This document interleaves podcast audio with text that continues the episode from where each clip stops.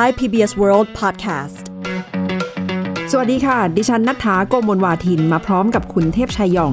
จะชวนคุณผู้ฟังมารู้ข่าวเท่าทันโลก และเรียนรู้ภาษาอังกฤษไปพร้อม ๆ กัน ในรู้ข่าวรู้ภาษาอังกฤษกับไทย PBS World Podcast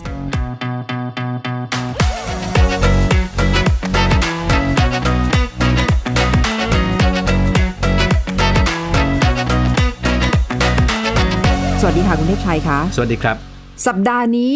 นโยบายการต่างประเทศของ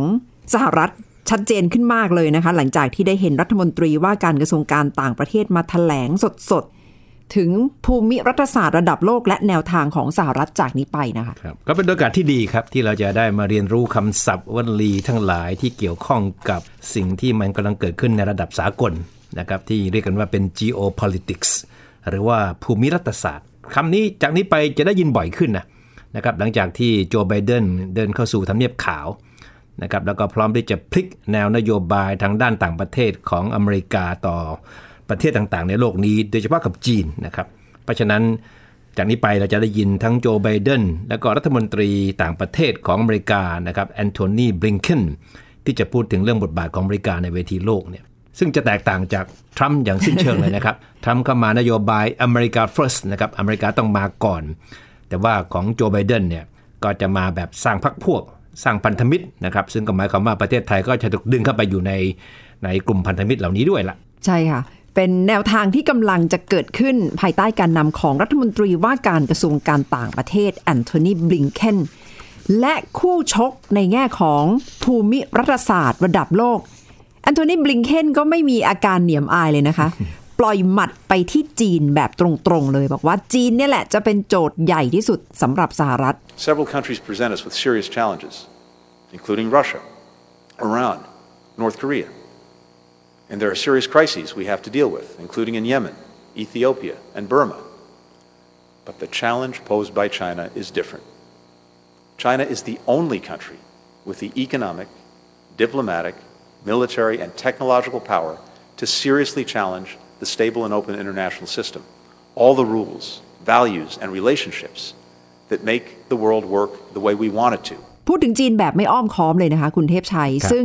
แอนโทนีบลิงเคนรัฐมนตรีต่างประเทศสหรัฐเนี่ยก็ระบุว่าถ้าดูในเวทีระดับโลกแล้วก็มีจีนนั่นแหละ ที่มีศักยภาพทั้งในเชิง เศรษฐกิจ การเมือง การทหาร และด้านการทูตที่จะมาเทียบเคียงมาเป็นคู่แข่งสำคัญของสหรัฐได้ค่ะ ซึ่งแอนโทนีบลิงเคนก็หมายถึงจากนี้ไปเนี่ยจีนก็จะเป็นโจทย์ท้าทายระดับโลกในเรื่อง geopolitics เมื่อสักครู่ที่คุณเทพชัยพูดไปนะคะ geo ก็เป็นลักษณะทางกายภาพนี่แหละค่ะ geography และ politics หรือ political ก็คือการเมืองสองคำนี้พอมารวมกันก็กลายเป็นคำว่า ภูมิรัฐศาสตร์ geopolitics จะเป็นคำที่ร้อนแรงจากนี้ไปนะคะ แล้วก็บริงเกนก็เรียกจีนว่าจะเป็น the biggest geopolitical test of this century เลยนะครับ the biggest geopolitical test of this century ก็คือหมายความว่าจีนเนี่ยจะเป็นบททดสอบทางด้านภูมิรัฐศาสตร์ที่ใหญ่ที่สุดในศตวรรษนี้ต่ออเมริกานะ ก็ไม่ใช่พูดเปล่าๆนะ ก็พูดเสมือนหนึ่งว่าต้องการดึงประเทศอื่นๆเนี่ยมาร่วมกับอเมริกาในการต่อสู้กับความท้าทายนี้ด้วยล่ะ ซึ่งก็หมายความว่าจากนี้ไปประเทศเล็กๆ อย่างไทยก็จะถูกหว่านล้อม ถูกเกลี้ยกล่อมนะครับโดยอเมริกาว่าให้ต้องมองจีนเหมือนเรามองนะ ก็เป็น geopolitical challenge ละก็คือเป็นความท้าทายทางด้านภูมิรัฐศาสตร์ที่ประเทศต่างๆ ต้องมาร่วมกันรับมือละค่ะ คือไม่แน่ใจว่าพูดออกมาแบบนี้จีนจะภูมิใจหรือว่าตกใจนะคะ เพราะว่าอยู่ๆก็ถูกวางให้เทียบชั้นกับสหรัฐ ซึ่งจีนก็คงรู้ดีแหละค่ะว่า ที่ผ่านมาก็ได้เห็นการแข่งขันกันมาตลอด ตั้งแต่ยุคของประธานาธิบดีโดนัลด์ทรัมป์ที่ก็ชัดเจนนะคะ การแข่งขันที่ว่านี้ส่วนหนึ่งก็คือการแข่งกันหรือว่าการปล่อยหมัดกันนะคะ ระหว่างโลกประชาธิปไตย และโลกเผด็จการหรือว่าการรวบอำนาจ หมายถึงว่าการแข่งขันอย่างที่แอนโทนีบลิงเคนพูดเนี่ย ก็คือการประชันกันระหว่าง democracy ประชาธิปไตย and authoritarianism authoritarianism ก็คือการปกครองในแง่เผด็จการ หรือว่าการรวบอำนาจ ก็เป็นสองค่ายล่ะค่ะที่สหรัฐพยายามจะแบ่งโลกใบนี้ออกเป็นสองขั้วนะคะ ระหว่างโลกประชาธิปไตย และโลกที่รวบอำนาจค่ะ บริงเกนก็ยังพยายามจะพูดถึงจีนในแง่ที่ว่ายังไงยังไงอเมริกาก็พร้อมที่จะจับไม้จับมือทำงานร่วมกันนะ ถึงแม้ว่าจะมองจีนว่าเป็นคู่แข่งในเชิงยุทธศาสตร์ก็ตาม หรือแม้แต่จะเป็นภัยคุกคามด้วยซ้ำไปนะครับ อเมริกาก็เหมือนกับว่าไม่ไม่ถึงขั้นที่จะปิดประตูไม่คุยกับจีนทีเดียวนะครับ แต่ว่าถ้าฟังจากที่บริงเกนพูดแล้วเนี่ยก็ชัดเจนมากว่านโยบายของอเมริกาต่อจีนภายใต้การนำของโจไบเดน ในระดับเนื้อหาแล้วเนี่ยก็ไม่แตกต่างจากของโดนัลด์ทรัมป์เพียงแต่ว่าลีลาภาษาที่ใช้ความดุดันนี่อาจจะไม่เสมอเท่า แต่ว่าความหมายที่สื่อมานี่เหมือนกันนะครับก็คือว่าอเมริกายังมองจีนว่าเป็นคู่แข่ง แล้วก็เป็นภัยคุกคามค่ะอาจจะชกแบบนิ่มๆนะคะ เพราะว่ามีบางประโยคเองบริงเคนก็บอกว่าจีนเนี่ยก็จะทำงานร่วมกับเราร่วมมือกันได้ หลาย ๆ เรื่องเช่นเดียวกัน ไม่ใช่ว่าต้องแข่งกันไปทุกเรื่อง Our relationship with China will be competitive when it should be, collaborative when it can be, and adversarial when it must be. The common denominator is the need to engage China from a position of strength. That requires working with allies and partners, not denigrating them, because our combined weight is much harder for China to ignore. It requires engaging in diplomacy and in international organizations, because where we've pulled back, China has filled in. แต่โจทย์สำหรับสหรัฐเองก็คงจะต้องดูว่าจะแข่งกันอย่างไรนะคะคำหนึ่งที่สหรัฐบอกว่าจะร่วมมือกับจีน ใช้คำว่า collaborate collaborate C O L L A B O R A T E คำนี้ก็หมายถึงว่าสหรัฐเองก็มองอยู่เหมือนกันแหละว่าจะร่วมมือจะประสานกับจีนอย่างไร นอกจากคำว่า collaborate แล้วก็อาจจะใช้คำว่า cooperate ก็ได้นะคะ ก็คือการทำงานร่วมกัน บริงเกนก็พูดอย่างนี้ครับก็เป็นประโยคที่ต้องอ่านความหมายพอสมควร แล้วก็เป็นความหมายที่ครอบคลุมอะไรหลาย ๆ ด้านนะครับ ก็บอกอย่างนี้ครับบอกว่า our relationship with China will be competitive when it should be collaborative when it can be and adversarial when it must be นะครับมีทั้ง should be can be แล้วก็ must be นะครับ และมีทั้ง competitive มีทั้ง collaborative แล้วก็มีทั้ง adversarial นะครับ คือทั้ง 3 สีคำเนี่ยมันอาจจะมีความหมายที่ขัดแย้งกันโดยสิ้นเชิงนะครับ competitive ก็แน่นอนแปลว่าแข่งขันใช่ไหมครับ collaborative ตรงข้ามกันเลยก็คือร่วมมือกัน แล้วก็อีกคำหนึ่ง adversarial นะครับที่มาจากคำว่า adversary ที่แปลว่าศัตรูคู่แข่งเนี่ยซึ่งก็หมายความว่าในประโยคเดียวกันเนี่ยบริงเกนบอกเลยว่าเราพร้อมที่จะแข่งขันกับจีน เมื่อเราควรจะแข่งขันกับจีน และเราก็พร้อมที่จะร่วมมือกับจีนเมื่อเราสามารถทำได้ และเราก็จะเป็นปฏิปักษ์ต่อกัน ถ้าเราจะไม่ต้องเป็น ก็คือพร้อมจะแข่งขัน พร้อมจะร่วมมือและพร้อมจะเป็นปฏิปักษ์นะครับ competitive collaborative adversarial เนี่ยทั้งหมดอยู่ในประโยคเดียวกันเลยนะครับค่ะหมายความว่าจะให้จีนเป็นทุกสิ่งทุกอย่างสำหรับสหรัฐเลยนะคะ ซึ่งก็ไม่แน่ใจว่าจีนจะเต็มอกเต็มใจที่จะเป็นในทุกรูปแบบอย่างที่สหรัฐ ต้องการหรือไม่นะคะ มีคำหนึ่งกับคุณเทพชัยที่ทางบลิงเคนเนี่ยบอกว่า จะเข้าไป engage กับจีนจาก a position of strength อันนี้น่าจะหมายถึงว่าจะต้องเข้าไปคุยในจุดที่สหรัฐมีความแข็งแกร่งไหมคะใช่ก็หมายความว่า engage ก็คือการเข้าไปมีปฏิสัมพันธ์ใช่ไหมครับวลีที่บอกว่า from a position of strength เนี่ย วลีนี้ได้ยินบ่อยมากเวลาเราพูดถึงใครประเทศไหน หรือองค์กรไหนก็ตามที่เวลาไปคุยกับใครเจรจากับใครเนี่ยเจรจาพูดคุยจากบทบาทหรืออำนาจที่เหนือกว่า อย่างเช่น ผมกับคุณนัฐาใช่ไหมผมเป็นหัวหน้าคุณใช่ไหมผมนิโกเชียตกับคุณเนี่ย from a position of strength ก็ผมเหนือคุณนะผมเป็นหัวหน้าคุณ ผมก็ต้องพูดกาข่มขู่คุณได้ ผมเรียกร้องได้ทุกอย่างใช่ไหมครับในความหมายของอเมริกาว่าอเมริกาต้องแข็งแกร่ง แล้วก็ไปคุยกับจีนเนี่ยเพื่อที่จะได้ในสิ่งที่อเมริกาต้องการ และคุณจะได้ก็ต่อเมื่อ you negotiate from a position of strength เท่านั้นนะครับวลีนี้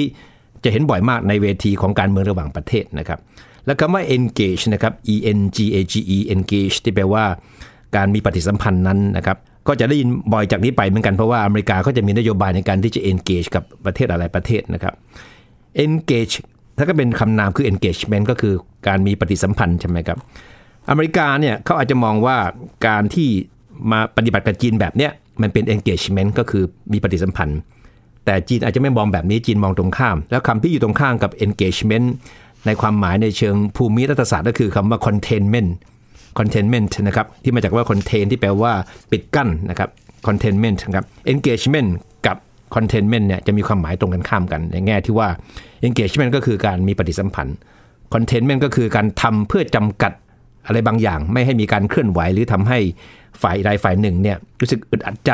ไม่สามารถที่จะบรรลุเป้าหมายได้นะครับ เพราะฉะนั้นในอดีตเนี่ยอเมริกาเขาจะอ้างว่าเขามี policy of engagement กับจีน ก็คือนโยบายปฏิสัมพันธ์ พูดคุยเจรจาค้าขาย แต่จีนบอกว่าสิ่งที่ทำอยู่เนี่ยมันไม่ใช่มามีปฏิสัมพันธ์เนี่ยมันมาคอนเทนต์น่ะก็เลยมองนโยบายของอเมริกาว่าเป็น containment policy ก็เป็นนโยบายที่มาปิดกั้นนะครับสองคำนี้ จากนี้ไปรับรองได้เลยครับว่าจะเห็นบ่อยมากขึ้นนะครับอเมริกาบอกว่าจะ engage คุณจีนบอกว่าไม่ใช่นี่คุณมาคอนเทนผมมากกว่ามึงใช่ไหมแล้วยิ่งบอกว่าจะต่อรองจาก position of strength เนี่ยก็หงายไพ่ออกมาเลยว่าทุกอย่างอเมริกาจะต้องได้เปรียบหรือว่าจะต้องเหนือกว่าจีนนะคะ ซึ่งจีนเองก็คงจะไม่ยอมง่ายๆล่ะค่ะ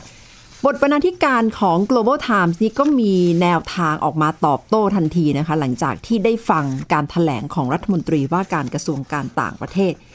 แล้วก็พาดหัวเลยว่า สหรัฐเนี่ยแหละก็ต้องการที่จะทรงอิทธิพลระดับโลก ต่อไปพยายามที่จะออกมาพูดทุกทาง แม้ว่าจะไม่เข้าไปแทรกแซงทางการอาหาร ก็คงจะใช้รูปแบบอื่นในการเข้าครอบครองโลกนะคะ U.S. hegemony lingers ก็คือคำว่า hegemony hegemony นี่คุณผู้ฟังอาจจะได้ยินบ่อยๆนะคะ H E G E M O N Y ก็หมายถึงความเป็นเจ้าโลก เป็นผู้ทรงอิทธิพลระดับโลก lingers L I N G E R lingers ก็คือ จะค่อยๆทำแบบนี้ต่อไป เออระเหยต่อไปเนี่ยแหละค่ะ คือถ้าเกิดตอนเช้าๆตื่นขึ้นมาแล้วยังไม่อยากลุกจากเตียงเนี่ยก็คือ lingers เนี่ย on ค่ะ in the bed ใช่ไหมคค่ะรับ lingers in the bed ก็คือยังเออระเหยอยู่บนเตียงต่อไปเนี่ยแหละค่ะคำว่า hegemony ที่คุณนัฐาพูดถึงเนี่ยคำนี้น่าสนใจมาก เพราะว่าเป็นคำที่ทั้งจีนและอเมริกาเนี่ยใช้กล่าวหาซึ่งกันและกัน นะครับอเมริกาจะกล่าวหาจีนว่า China always seeks hegemony in the region ก็คือคำว่า hegemony มันแปลว่าลัทธิความเป็นเจ้านะครับก็คือเป็นจริงๆเป็นศัพท์ที่เราได้ยินมาตั้งแต่สมัยสงครามเย็นแล้วล่ะก็คือจะมีประเทศหนึ่งที่เป็นมหาอำนาจกล่าวหาอีกประเทศหนึ่งว่าที่คุณทำอย่างนี้ทั้งหมดเพราะคุณต้องการเป็นเจ้าใหญ่ในภูมิภาคนี้ใช่ไหมครับ เพราะฉะนั้นอเมริกาก็ถูกมองถูกจีนมองว่าเป็นเจ้าลัทธิเฮจิมอนิส เฮจิมอนีนะครับอเมริกาเองก็มองกลับกันมาที่จีนว่าก็ต้องการที่จะเป็นที่จะใช้ที่จะซีกเฮจิมอนีในในในภูมิภาคนี้เหมือนกันนะครับแต่ว่าในบทความเดียวกันของ global times สกุลนัฐาผู้เขียนเนี่ยก็เป็นบทความเห็นนะเขาก็บอกว่าที่ผ่านมาเนี่ยอเมริกาก็มักใช้การแทรกแซงทางทหารเนี่ยบนพื้นฐานบนข้ออ้างที่ว่าเพื่อปกป้องประชาธิปไตยไงและสิ่งที่อเมริกาทำแบบนี้นะครับในความเห็นของคนที่เขียนบทความนี้นะครับคุณชื่อยูหนิงเนี่ยนะครับก็บอกว่า อเมริกา has given democracy a bad name นะครับก็ bad name นะครับก็ตามตัวก็คือเสียงที่แย่มากนะครับ given someone a bad name เนี่ยมีความหมายเฉพาะเลยนะครับ ลองฟังเพลงนี้ดูนะครับ หลายคนไหนคุ้นเคยก็ได้ Shot to the heart, and you're too late, darling. You in love, a bad name. ที่เป็นเพลงที่ดังมากของเอ่อวงร็อกชื่อดัง บอนโจวีนะครับเพลงนี้ชื่อว่า you give love a bad name กูทำให้ความความรักเนี่ยชื่อเสียงเสียหายหมดเลยนะครับ มันเป็นการพร่ำบ่นของผู้ชายคนหนึ่งที่คงก็เดาได้นะจากเนื้อหาของเพลงเนี่ยว่าถูกผู้หญิงหักหักอกใช่ไหมครับ you promise me heaven but you put me through hell ก็คือคุณสัญญาว่าจะพาผมขึ้นสวรรค์แต่สุดท้ายคุณพาผมลงนรกนะครับ you have given love a bad name คือทำให้ความรักนี่เสียชื่อเสียงหมดเลยนี่หรือความรักมันไม่ใช่หรอกนะครับ เช่นเดียวกันกับอเมริกาในสายตาของผู้เขียนคนนี้ก็บอกว่าอเมริกาอ้างว่าเนี่ยก็ไปใช้แทรกกำลังทางทหารแทรกแซงกิจการภายในบางประเทศ เพื่อไปส่งเสริมประชาธิปไตย และทำแบบนี้แหละอเมริกา has given democracy a bad name นะครับเราใช้คำนี้ได้วลีนี้ได้นะครับ กับอะไรก็ตามที่อย่างเช่น สิ่งที่ดีๆอยู่แล้ว แต่คุณไปทำอะไรบางอย่างที่ทำให้สิ่งเหล่านี้มันเสียหายหมดเลย you have ค่ะ given him given her given them given it a bad name ได้หมดนะครับค่ะเป็นวลีที่น่าสนใจมากนะคะ ซึ่งผู้เขียนก็นำมาบอกว่าไอ้แนวทางที่สหรัฐใช้กำลังทางการอาหารเข้าไปแทรกแซงด้วยข้ออ้างว่าจะส่งเสริมประชาธิปไตย เนี่ยแหละที่ทำให้คนรู้สึกว่าสูญเสียความมั่นใจ แล้วก็ไม่ค่อยชอบคนอเมริกันเท่าไหร่นะคะ เพราะฉะนั้นทางสหรัฐเองเนี่ย อันนี้ก็เป็นบทความของจีนนะคะ ก็บอกว่าสหรัฐเนี่ยควรจะเสริมสร้างประชาธิปไตยในบ้านตัวเองก่อน ก็คือ renew democracy at home renew democracy at home ก็คือก่อนที่จะไปคิดจะแก้ปัญหาระดับโลกน่ะหันกลับมาปัดกวาดบ้านตัวเองซะก่อนเถอะ แล้วก็ส่งเสริมประชาธิปไตยให้ดี นี่ก็เป็นบทความความเห็นจากจีนนะคะ พยายามที่จะให้บทเรียนกลับไปยังสหรัฐนะคะ คุณเทพชัย ถ้าเราฟัง คำแถลงของบริงเกนนะครับซึ่งเป็นครั้งแรกที่ก็พูดถึงนโยบายต่างประเทศ ภายใต้การนำของโจไบเดนที่ชัดเจนที่สุดนะครับมันก็ไม่ได้มีความแตกต่างจากรัฐบาลเก่าๆของอเมริกาเลยนะครับที่วางตัวเองเป็นตำรวจโลกมากเลยนะครับอย่างเช่นมีช่วงหนึ่งของสุนทรพจน์เนี่ยบริงเกนก็บอกเลยว่าเมื่อสักครู่นี้ที่คุณนัฐาพูดถึงนะครับว่า engaging with China from a position of strength นะครับก็คือการมีปฏิสัมพันธ์กับจีนจากบทบาท จากอำนาจที่เหนือกว่านะครับแล้วก็การทำอย่างนั้นได้นะครับก็บอกอเมริกาต้องทำไงก็คือ we have to stand up for our values นะครับก็คือต้องยืนจัดกับสิ่งที่เราเชื่อว่าเป็นคุณค่าของเรา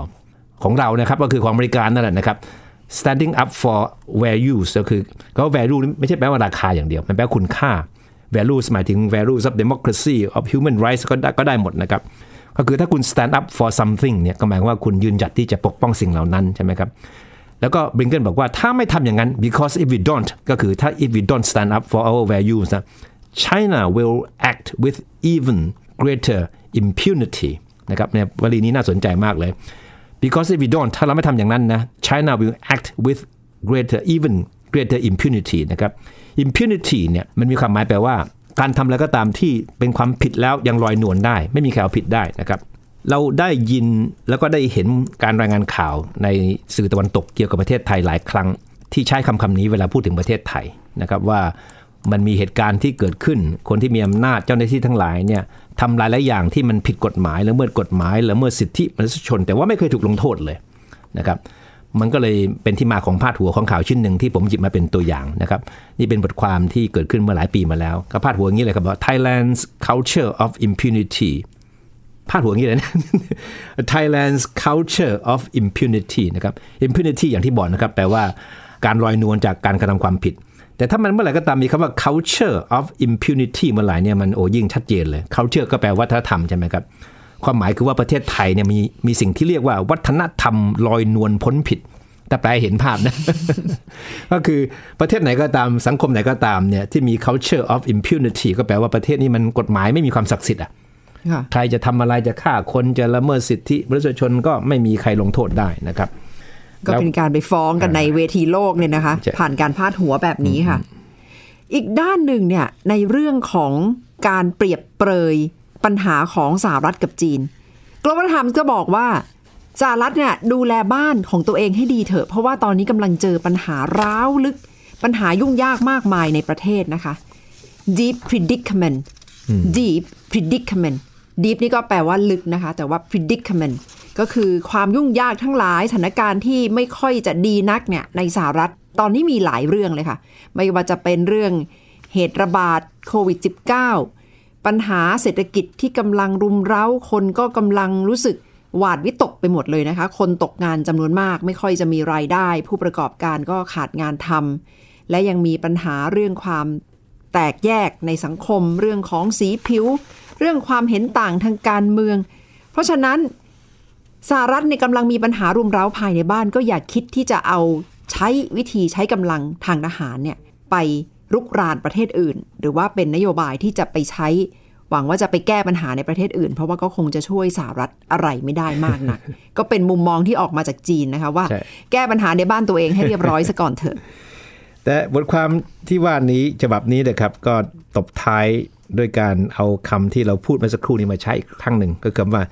hegemony นะครับอันนี้มันเป็นคำ adjective เป็น hegemonic นะครับ ซึ่งก็มีความหมายคล้ายกันนะครับ ก็ตบท้ายด้วยกันบอกว่า do not expect the US to abandon its hegemonic habit of interfering in other countries' affairs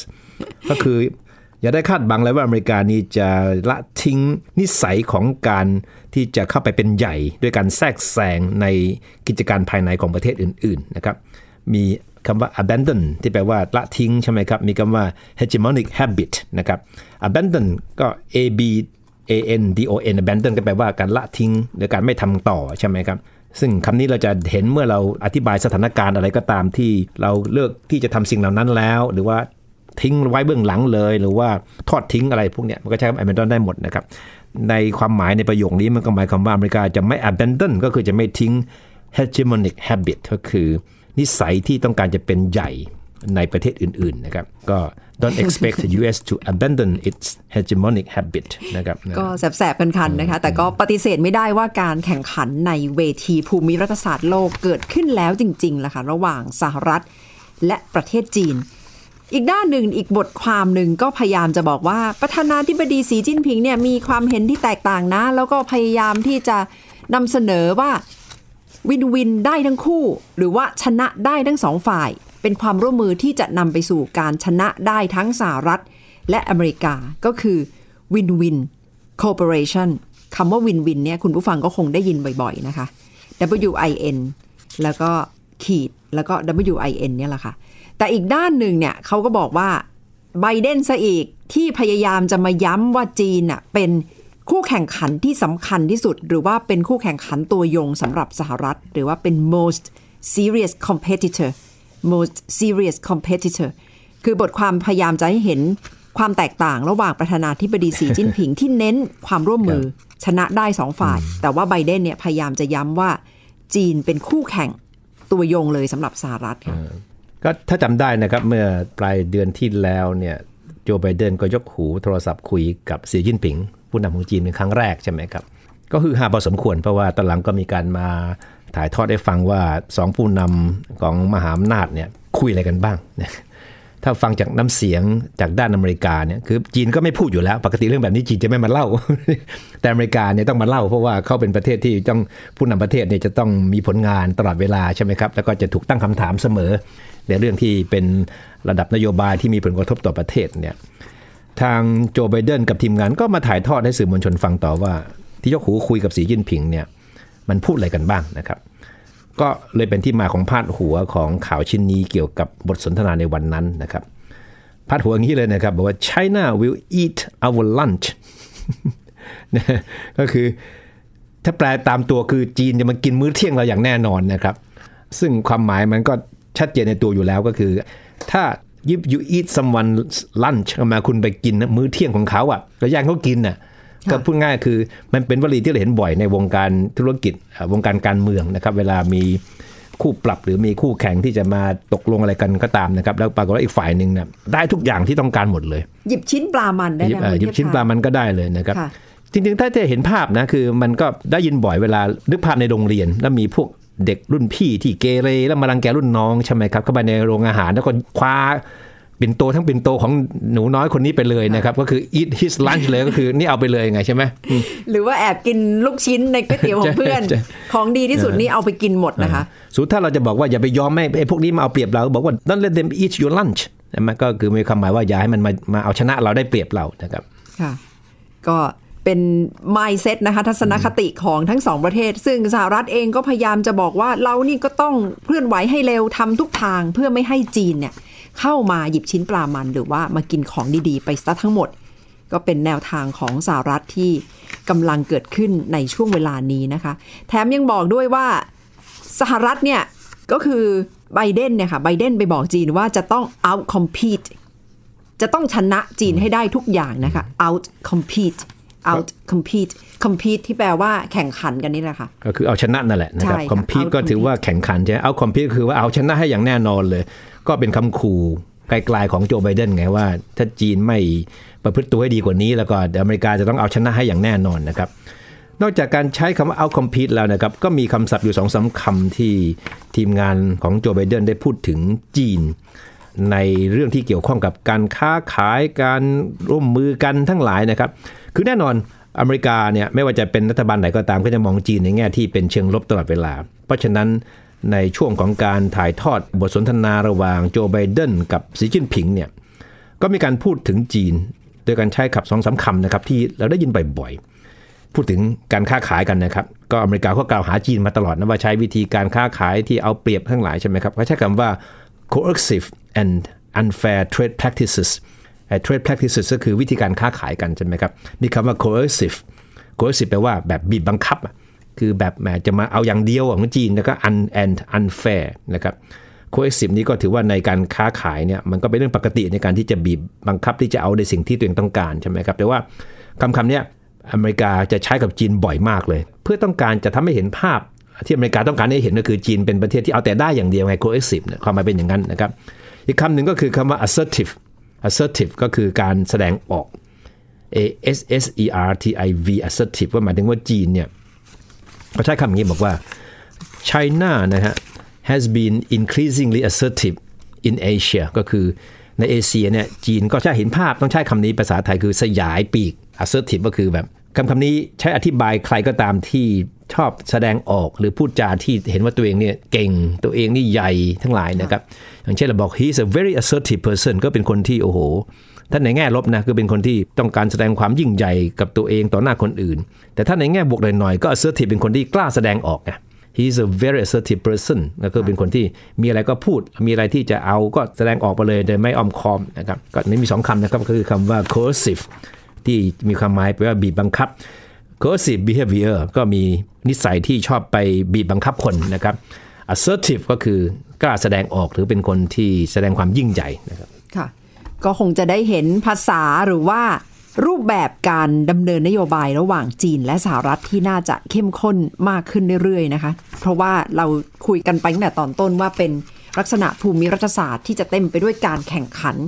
ของสองมหาอำนาจระดับโลกก็คือ จีนและสหรัฐ แล้วก็คงจะเห็นการออกมาแถลงข่าว และแนวทางที่ตอบโต้กันไปมาล่ะค่ะ ก็มีทั้ง aggressive assertive cohesive แล้วจะนำไปสู่ collaborative ครับ and competitive อ่าและที่สำคัญคือ don't let them eat your lunch คืออย่าไปยอมให้ใครเอาเปรียบคุณเป็นอันขาดใช่ค่ะ เชื่อว่าจะต้องสู้กันในทุกทิศทุกทางนะคะสำหรับสองประเทศนี้ไทยเองในฐานะที่จะเป็น ประเทศอีกหนึ่งประเทศในระดับเวทีระดับโลกก็คงต้องเตรียมรับมือให้ดีนะคะ เพราะว่าจะถูกฝ่ายใดฝ่ายหนึ่งดึงไปเป็นพวกนี้ก็คงจะวางตัวยากค่ะ จะต้องวางตัวแบบรักทุกคนนะคะสำหรับประเทศไทย เอาละค่ะทั้งหมดก็คือรู้ข่าวรู้ภาษาอังกฤษสำหรับวันนี้นะคะ คุณผู้ฟังติดตามเรื่องราวจากไทย PBS World Podcast ได้ที่ www.thaipbspodcast.com หรือแอปพลิเคชัน Thai PBS Podcast รวมถึงพอดแคสต์ช่องทางต่างๆ ที่คุณผู้ฟังกำลังฟังอยู่นะคะสำหรับช่วงนี้คุณเทพชัยยอง และดิฉันนัทธาโกมลวาทิน สวัสดีค่ะ ครับ สวัสดีครับ Thai PBS podcast. View the world via the voice.